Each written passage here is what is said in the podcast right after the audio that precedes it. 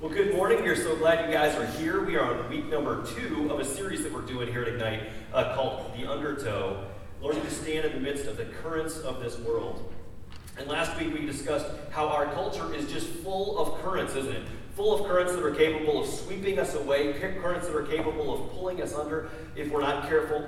Uh, it can do tremendous damage to our lives and our souls. And so instead, we're taking a few weeks to, to talk about how we can stand in the midst of the different tides and currents of this world. Some of them we, we said last week, some of them are, are sort of moral tides or values based or agenda based tides. Some of them are political, any political tides sweeping through our world these days. Oh my gosh.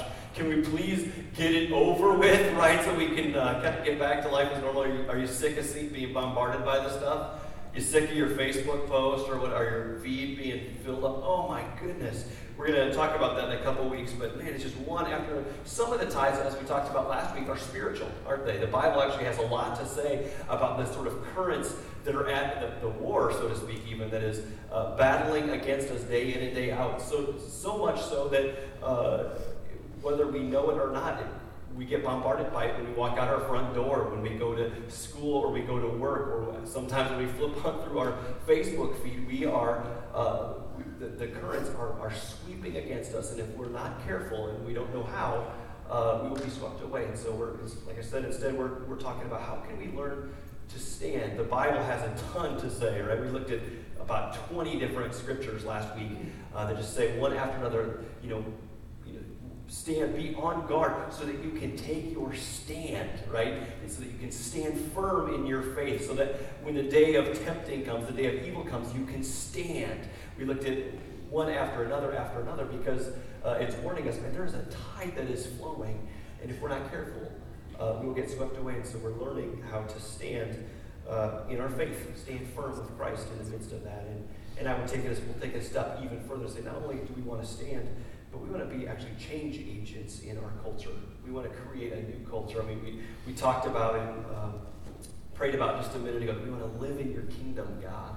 And, and part of when, when Jesus taught us the Lord's Prayer, I said, he taught us to pray, Father, may your kingdom come and your will be done on earth as it is in heaven. He's saying, Would you bring your kingdom and your values and your agenda and your power, even your current, right? And would you bring that here into my life and into, into my culture and into my community? Would you, would you bring your values and your power and your, your presence and your will uh, to bear there? And so uh, we're talking about, for the next few weeks, we're talking about how can we live uh, in, in God's kingdom? How can we learn to stand and even bring about change in a new kind of culture uh, where we live and where we, where we go.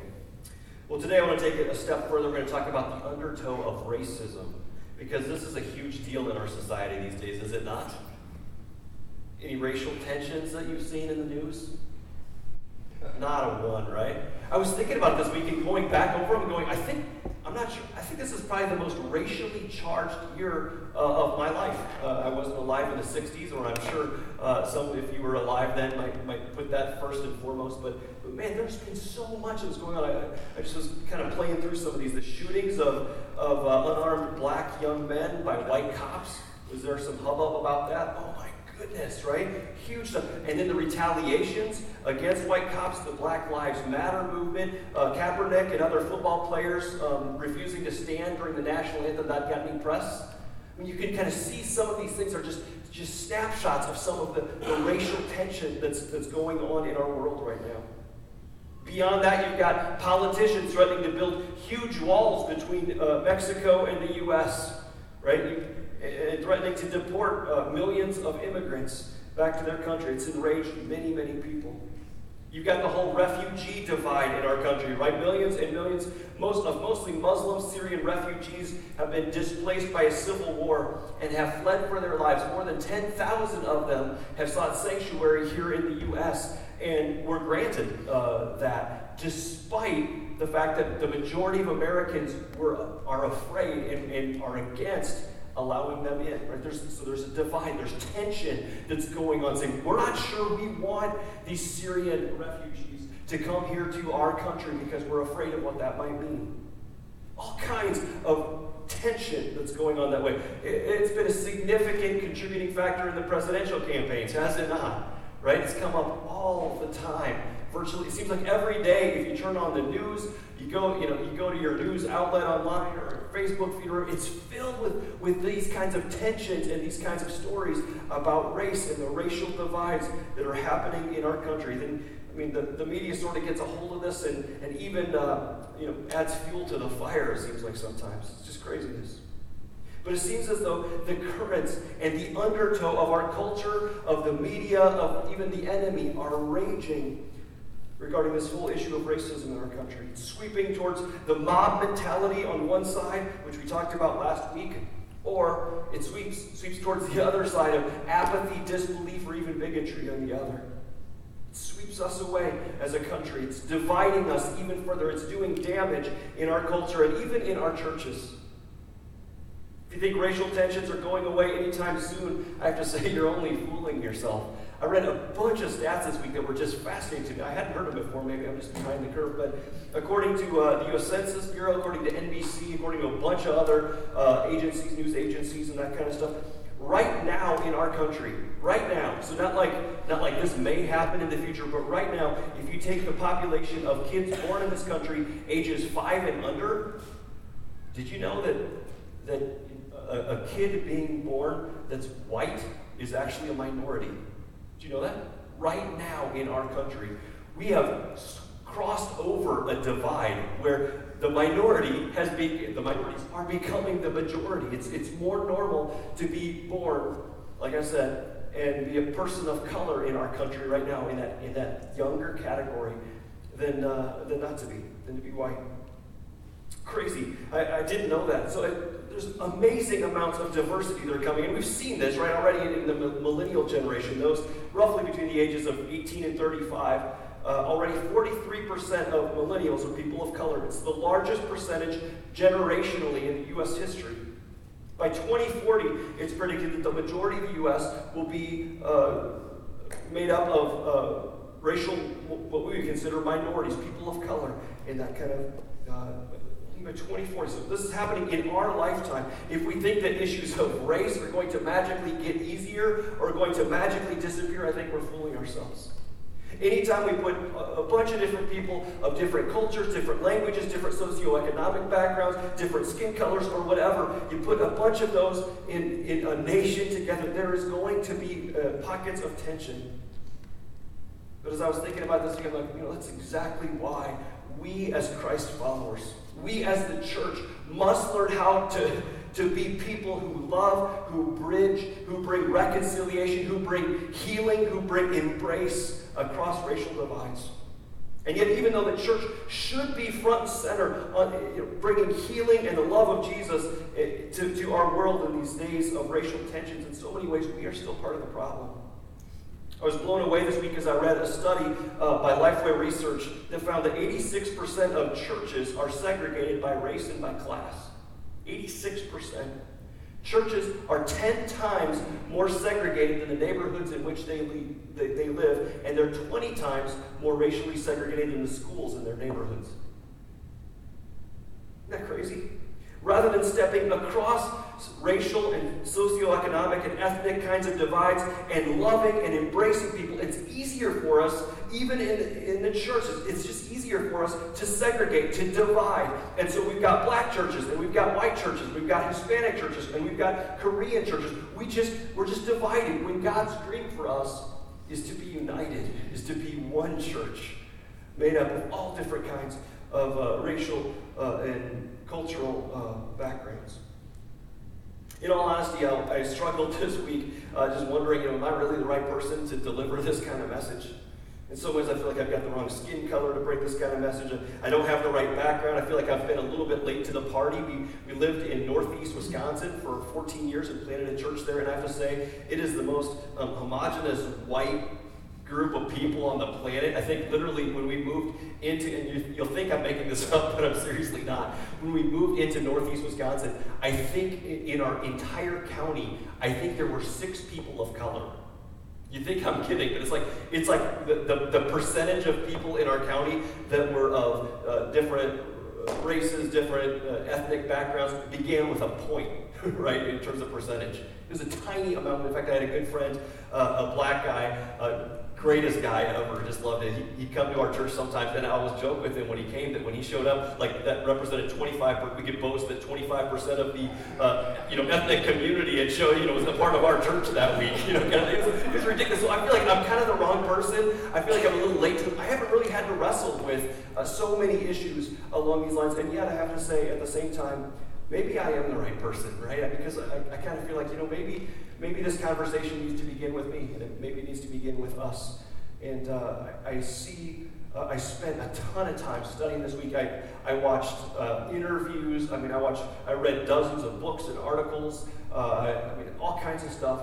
And I really dug into the scriptures. And I felt like God was kind of messing with my heart and just kind of pulling uh, on me about the kind of person that I need to be and the kind of church that we need to be. Um, in order to really be a God honoring and a God glorifying church in the fullest sense, if you understand what I'm saying. And so I, I uh, I'm like, you know, I'm, I'm, I'm coming into this, and I'm just, you know, fair warning, I recognize I'm the, I'm the white guy in the room, uh, and yet I, I, learned some stuff, and I'm just going to kind of take you on a journey and share some of the things that I feel like God's been um, pressing into me about uh, this week. And so, fair enough?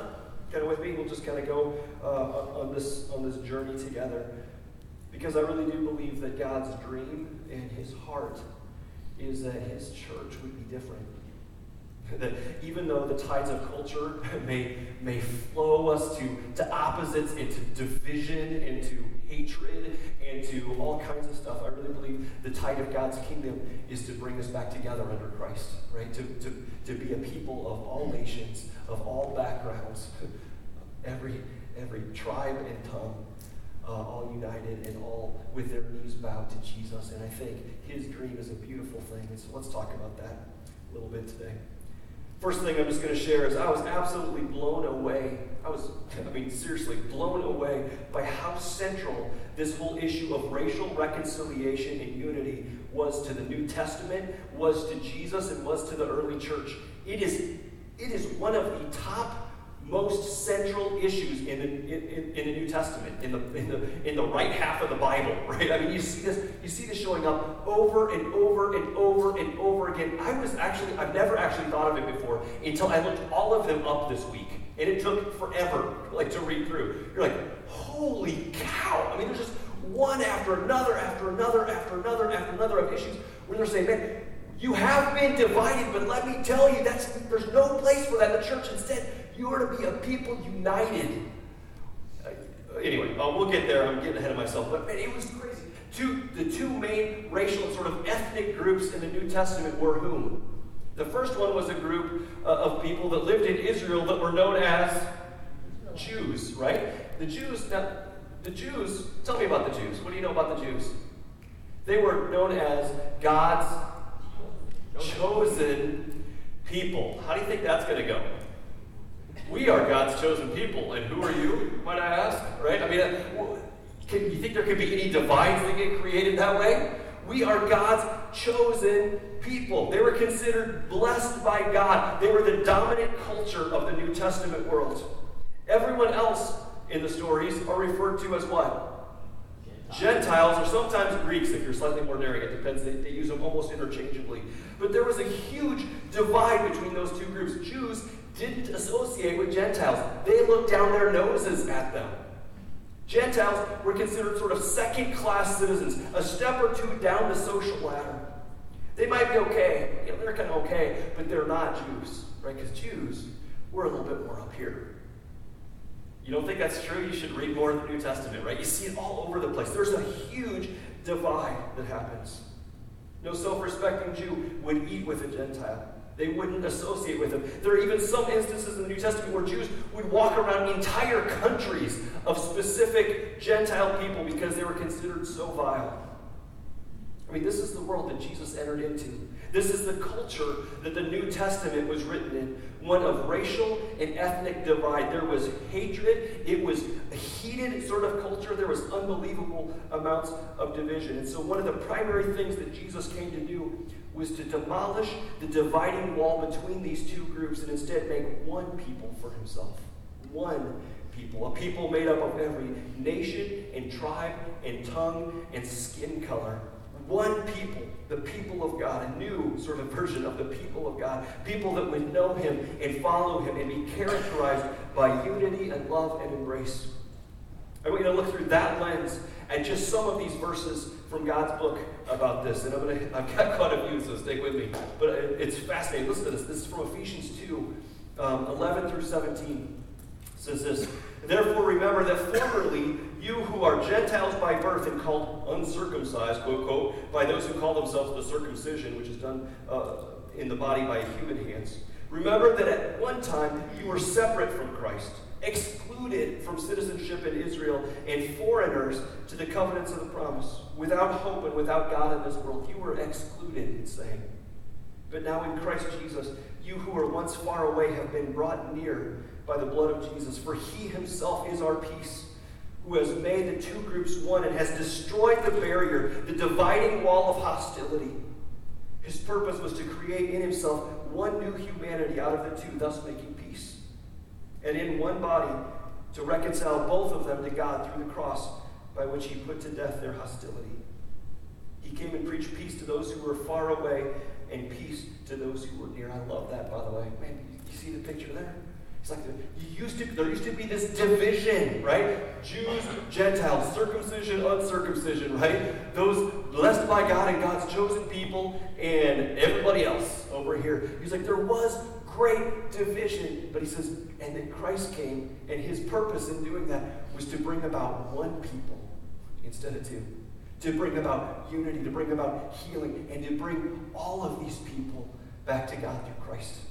It's an amazing picture of unity. I love it. He destroyed the dividing wall of hostility that separated us from them, right? The insiders from the outsiders. He took it away and destroyed it. Listen to this. Colossians 3.11 says this. Here there is no Gentile or Jew, no circumcised or uncircumcised, nor no barbarian, Scythian, slave, or free, but Christ is all and is in all. Romans uh, 10 12 says, For there's no difference between Jew and Gentile. The same Lord is Lord of all and richly blesses all who call on him. Romans 2.11 says, For God does not show, what does it say? Favoritism. He doesn't show favoritism. That's not, that's not how he rolls. Galatians 3, 26 through 28 says, So in Christ Jesus, you are all children of God through faith in him. For all of you who were baptized into Christ have clothed yourselves with Jesus. So therefore, there is neither Jew nor Gentile, neither slave nor free, listen to this, neither male nor female, for you are all one in Christ Jesus. He's saying there is no hierarchy, right? There is no, hey, I'm a little better, I'm slightly more important, I'm up here and you're down here. He's saying you are all on equal footing before Christ. You are all dearly loved children of God. He's crazy about you. There's no, I'm up here and you're down there. Are you kidding me? There's only sinners in need of God's grace. And if you have opened up your heart to Jesus and said, Jesus, would you come and wash me and forgive me and make me new? He says, You are my people. One people, not two. Um, Acts 10. I got two more here, and we'll, we'll keep going. Uh, Acts 10, 34 through 35, which, by the way, you should read. Acts, Acts 10 and 11. Uh, there's a whole story. The whole, both the whole chapter is really about this, this topic. But it says this. It says, Then Peter began to speak. It says, I now realize how true it is that God does not show favoritism, but accepts from every nation the one who fears him and does what is right. James 2, 1, and then we're going to jump ahead to 8 through 9 uh, commands this. It says, My brothers and sisters, as believers in our glorious Lord Jesus Christ, you must not show favoritism. He goes on and gives an example, and it comes back and says, If you really keep the royal law found in Scripture to love your neighbor as yourself, you are doing right. But if you show favoritism, you sin and are convicted as a lawbreaker. Mean, what I'm trying to show you in all these, this whole host of scriptures, what I, I hopefully you can see it, is part of what Christ came to do was to bring about unity in his kingdom, to bring about a new people for himself, one made up of every tribe and tongue and people and language. I read an article this week that reported uh, psychologists have found an intriguing way to study what it is that people like you and me what we really like and dislike. In, in other words, if you were to ask somebody if they like certain things because of our culture, because of our mindset, because of not wanting to offend people, we might say one thing but really believe something else. And so they've done tons of different research and found uh, a method that's, that's accurate in, uh, in, in assessing what you really believe about different things, what your, your, your gut reaction, your gut response really is of, between what people like and dislike. They call it affective priming. They basically print a word over a bouncing dot on a computer screen. If people's response is positive, they press a, a, key with their left hand. If it's negative, they press a key with their right hand. Now, to discover our deeper responses, researchers will use subliminal stimulation. They'll print a negative word, something like fear or storm or death or something like that, subliminally below your level of awareness. Your intuitive system is so fast that it reads those words and responds to them before you're even aware. And so if they show a negative word subliminally, like super fast, and then a positive word slowly, it takes you longer to move towards the positive response, and they can measure, therefore, the, the negative reaction. Anyway, hopefully that, that made sense. But uh, sometimes they'll flash a subliminal picture instead of a word and, and measure if it's a positive or a negative sort of response. Here's, here's what's crazy. In American culture, they took a picture of an African American man and Americans of all ages, races, classes, and political affiliations across the board react with a flash of negativity, including people who report they have no prejudice at all. That's what we're talking about, right? There's sort of a current, an undertow, so to speak, a, a, bias even towards racism. But here's what I want you to here's what I want you to see. Here's what I want you to hear out of that. As I read those scriptures, as you hear God's heart, right, across the New Testament, certainly across the Old Testament, even you can see it again and again and again. You know what we see? We see that when God sits in front of a computer screen, whatever face he sees, whatever color gets flashed on the screen, the only button he pushes is love, right? The only button he pushes is love. God does not show favoritism in his command, his call to his church, to a church that has received that love from him, that has been transformed and filled up by his Spirit. His call to his church is to, to respond in the same way, to, to get past the racial tensions and the racial current and to learn to stand and love and embrace and embrace unity and reconciliation and healing and wholeness of the whole body of Christ, not two, but one. And certainly we see, we've seen moments of this throughout history where Christ followers, where men and women who have been transformed and filled with that kind of love of God, have been able to build and live in that all inclusive unity and community and love across racial lines. The early church was characterized by this kind of stuff in jaw dropping kinds of ways they couldn't believe in.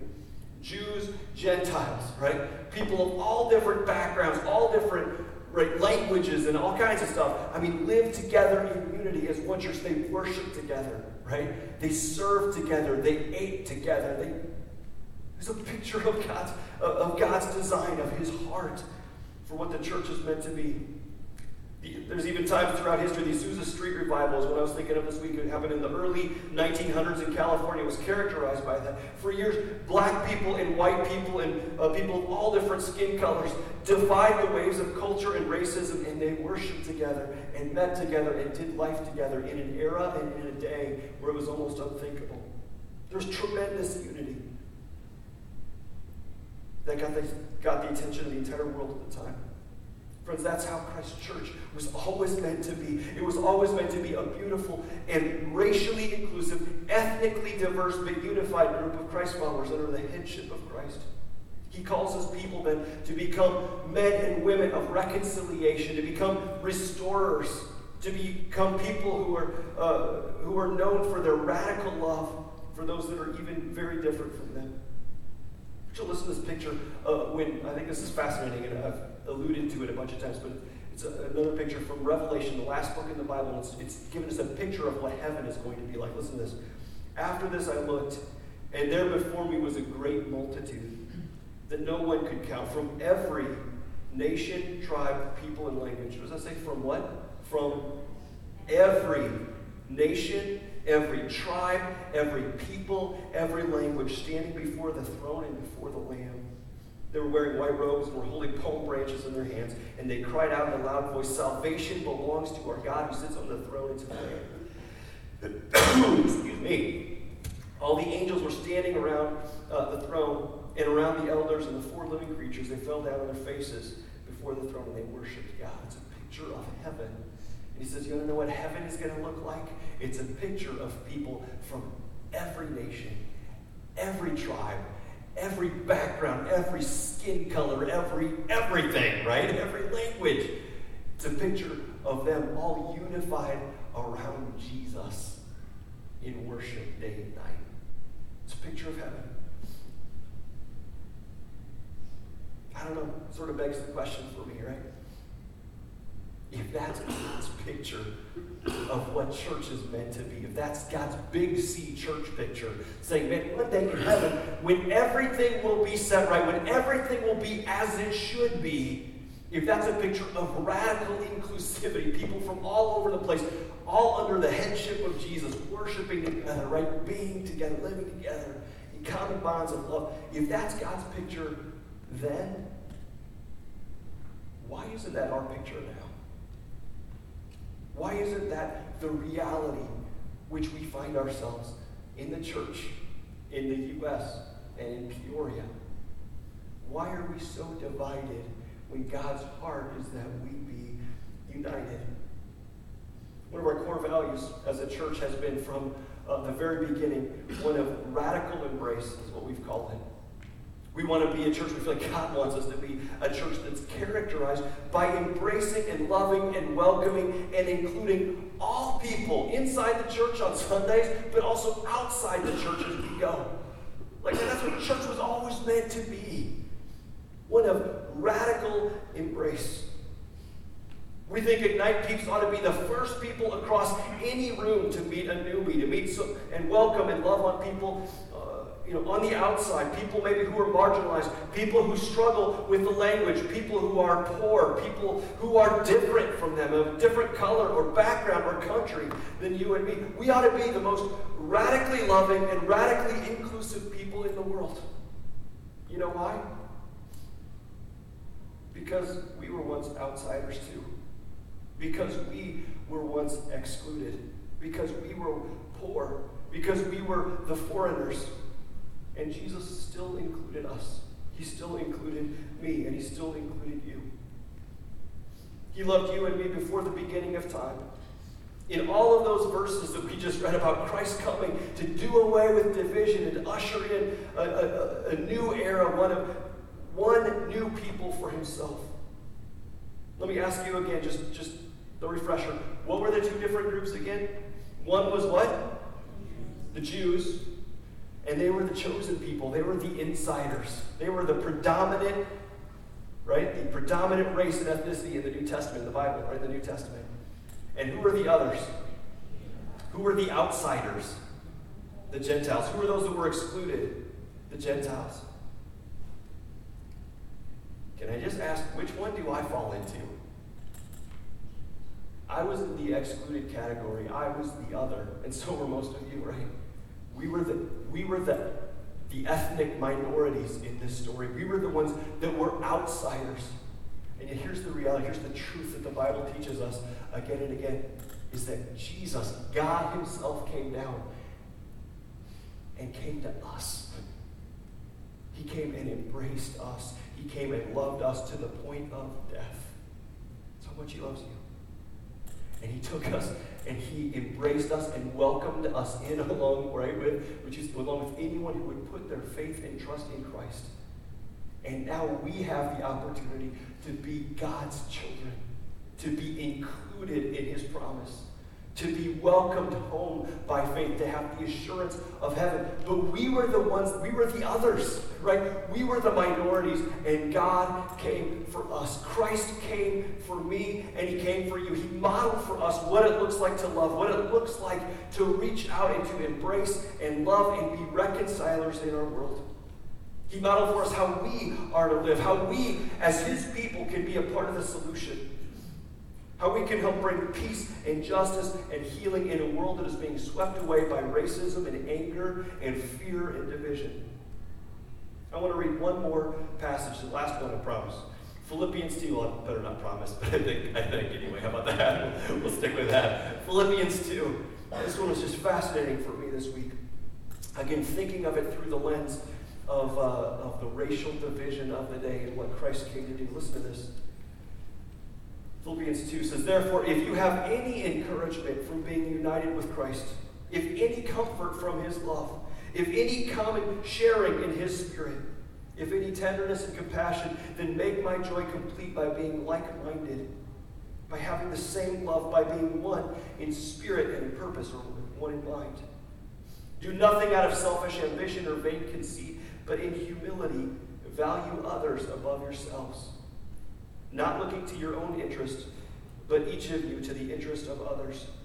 Also, this in your relationships with one another, with one another have the same mindset as Christ Jesus, who, being in very nature God, did not consider equality with God something to be, to be used to his own advantage. Rather, he made himself nothing by taking the very nature of a servant, being made in human likeness, and being found in appearance as a man he humbled himself and became obedient to death, even death on a cross. Therefore, God exalted him to the highest place and gave him the name that is above every name, that at the name of Jesus, every knee should bow in heaven and on earth and under the earth, and every tongue confess or acknowledge that Jesus Christ is Lord to the glory of God the Father.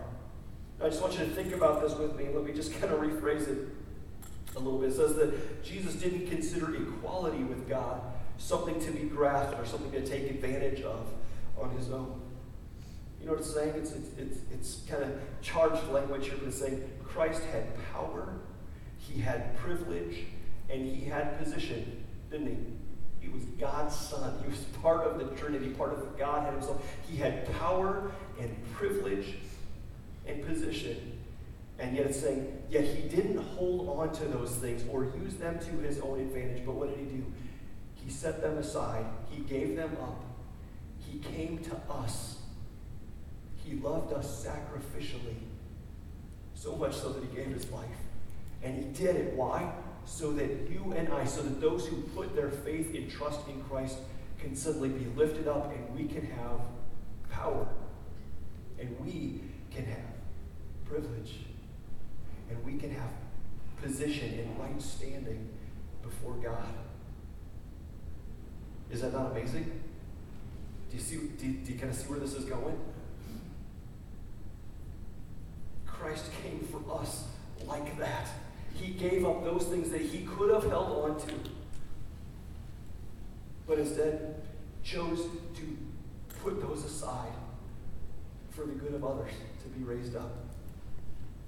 In other words, I, the image that came to mind to me this week is that he didn't play King of the Mountain. Anybody play King of the Mountain when they were a kid? Right? King of the Mountain is the, the whole deal is there's one person that pretends to be king and they're like up on a hill or up on a, I don't know, I'm trying to think what we used to do it on top of, but snow mounds or something. Yeah, snow mounds, that kind of thing. And one person gets up top and says, I'm the king of the mountain, right? Kind of thing. And they get up there and, and everybody else, everybody else's job is to try and push him off, right? Knock him down, throw him down, whatever and uh, get up there because they want they want that position. They want the power. They want that. so they can they, are trying to push him off. And his job is to throw everybody else down and keep his you know keep his spot, keep his spot as, as king of the mountain. And uh, you know you, you, picture that. I'm like I think that's in some ways I think that's the tide of this world, is it not? King of the mountain, and yet Christ we see something totally different. We see him willingly choosing to step down off the mountain to put it even more graphically, to allow himself to be trampled so that others could have position and power, right? Amazing. Right standing before God. The question I find myself asking is if Jesus would give up his privilege and power and position in order to reach the likes of me and in order to reach the likes of you in order to sort of break the cultural and ethnic barriers to reach us. Why would we not do everything within our power, everything we can to move towards others, to move towards others that are excluded, to help them become included in the kingdom of God, included in relationship with each other, included and unified in every way in our churches, in our communities, and in our world. We give you a few application steps, and then I got a story, and we'll be done for the day. But again, just some things that I was thinking about um, this week in response to all these scriptures, in response to what Christ has done for me. I found myself saying, man, maybe, maybe it's time for us as a church to be moving towards people that are different from us. I think all of us have that tendency to be around people that are like us in every way, right? People that, that uh, have similar sort of jobs, people that have similar sort of backgrounds, people that have similar sort of financial whatever.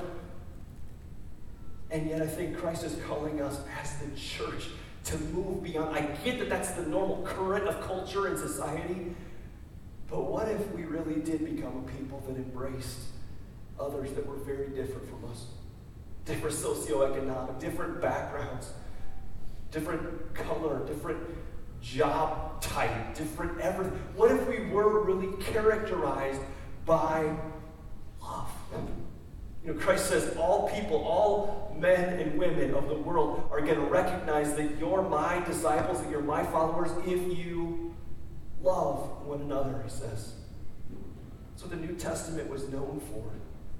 It's the church that we're going to be a part of forever. It's God's dream and his call, his call to every Christ follower. So would you and would I this week look for opportunities to step across divides, to, to help be people that bridge, you know, maybe even just get to know people. I, I said it before, I'll say it again. I think Ignite keeps our, our goal, where we're going, is I want us to be the first people across any room if you see somebody that's on the outside, I don't care if it's at work, I don't care if it's at school, I don't care, wherever you are, right in your neighborhood, you got to be the first person across any room loving on and welcoming and embracing because Christ has done that for us.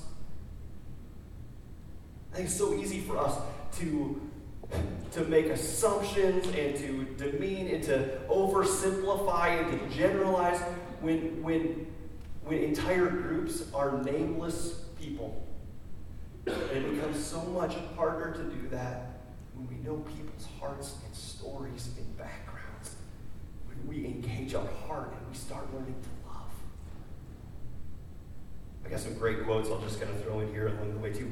Uh, Martin Luther King, of course, says this people fail to get along because they fear each other and they fear each other because they don't know each other. And they don't know each other because they haven't communicated with each other. Could it be that the first step for the church to really be the church that God's calling us to be is simply to walk across the room, to put your hand out and just, just get to know some people. Ask, you know, ask some questions, get to know their stories, hear their hearts. Next one, I thought this is a great quote too. Uh, Bill Moyers wrote a book uh, on this, and this is a quote from there. He says, Charity is giving somebody the crumbs off your table. Justice is giving somebody a seat at your table. Isn't that great? Like, yeah, we want to be people. we want to be people of embrace, people that are welcomed in.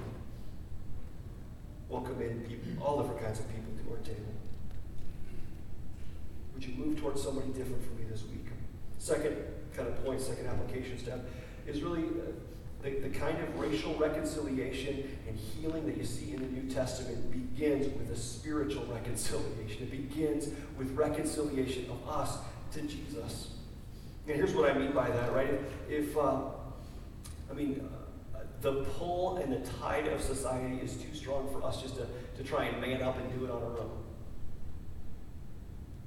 Spiritual reconciliation happens first, and then once we are filled with the love of Christ, once we are filled with the power of His Spirit, once we have seen modeled for us, right, what love, real love looks like, then you're empowered to love others, to step across lines, to bring healing and life towards others. Quote from John Piper says this He says, I believe that the gospel, the good news of Christ crucified in our place to remove the wrath of God and provide forgiveness of sins and power for sanctification. So I believe the gospel is our only hope for the kind of racial diversity and harmony that ultimately matters. If we abandon the fullness of the gospel to make racial and ethnic diversity quicker or easier, we create a mere shadow of the kingdom, an imitation, and we lose the one thing that can bring about Christ exalting diversity and harmony. Any other kind is an alluring snare. For what does it profit a man if he gains a complete diversity and yet loses his own soul? Friends, racial reconciliation begins with spiritual reconciliation. Man, I know a lot of people in this generation that have real heart to see that kind of healing and oneness and unity happen, and yet uh, we're trying to do it on our own. And, and I'll tell you what, it's noble, but it just doesn't work. The kind of, the Bible knows nothing of that kind of unity. The, the entire New Testament, all those scriptures that we read, all begin with saying, God, we've blown it, right? On our own, we have been swept away. On our own, we are people that are far from home, far from the Father, people that have been excluded, that have gone our own way. And yet we need you to come and rescue us and bring us home. We need you to restore us back to God, to forgive us for our sins and make us new. The moment we put our faith in Christ like that, the moment we cry out to God like that, we ourselves get restored and reconnected. Father, we ourselves experience His Spirit to come take up residence in us, and He begins to renew us and make us completely new. He empowers us to live with Him and to live out His plans in our world. And we are able to move then into the world. To, we are able to stand. We are able to become reconcilers with others.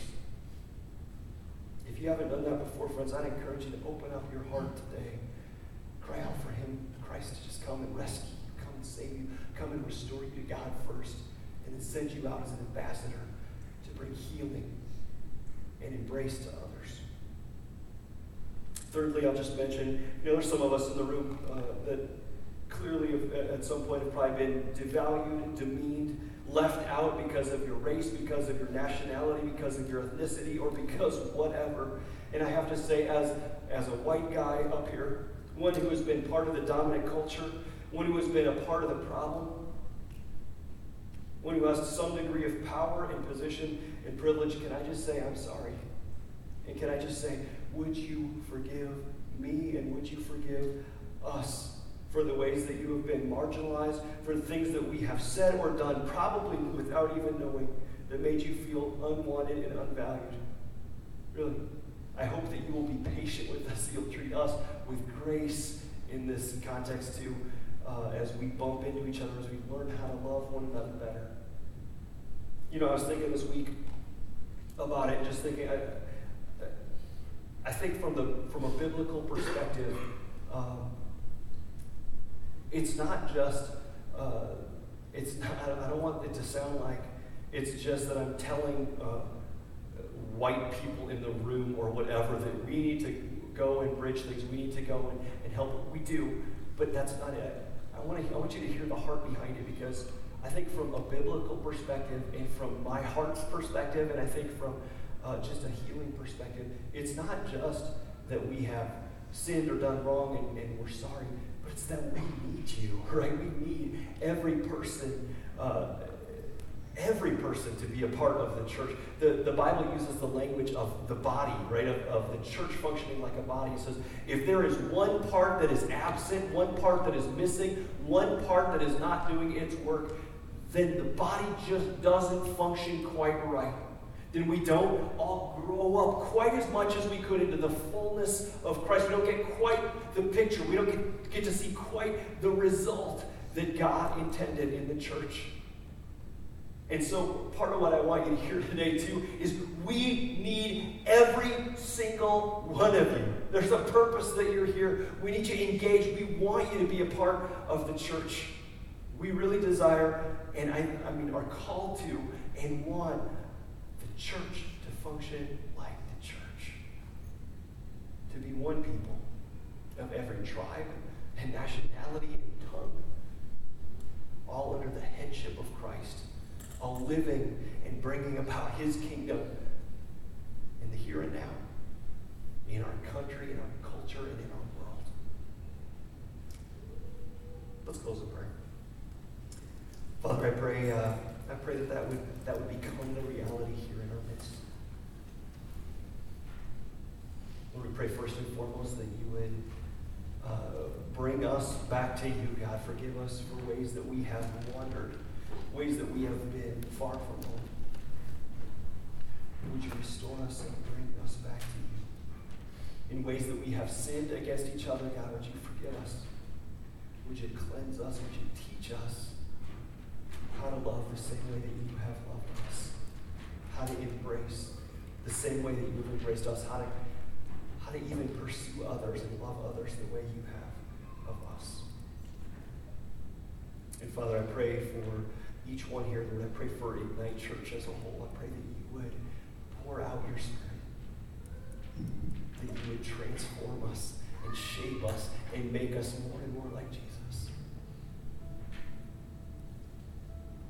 I pray, God, that we would be one people, one church, made up of all different kinds and colors and uh, ethnicities, every different background and socioeconomic. Group imaginable, all living with great unity as we follow Jesus together, as we learn how to how to be the church, as we learn how to how to love you and love others, as we serve together and live out mission together,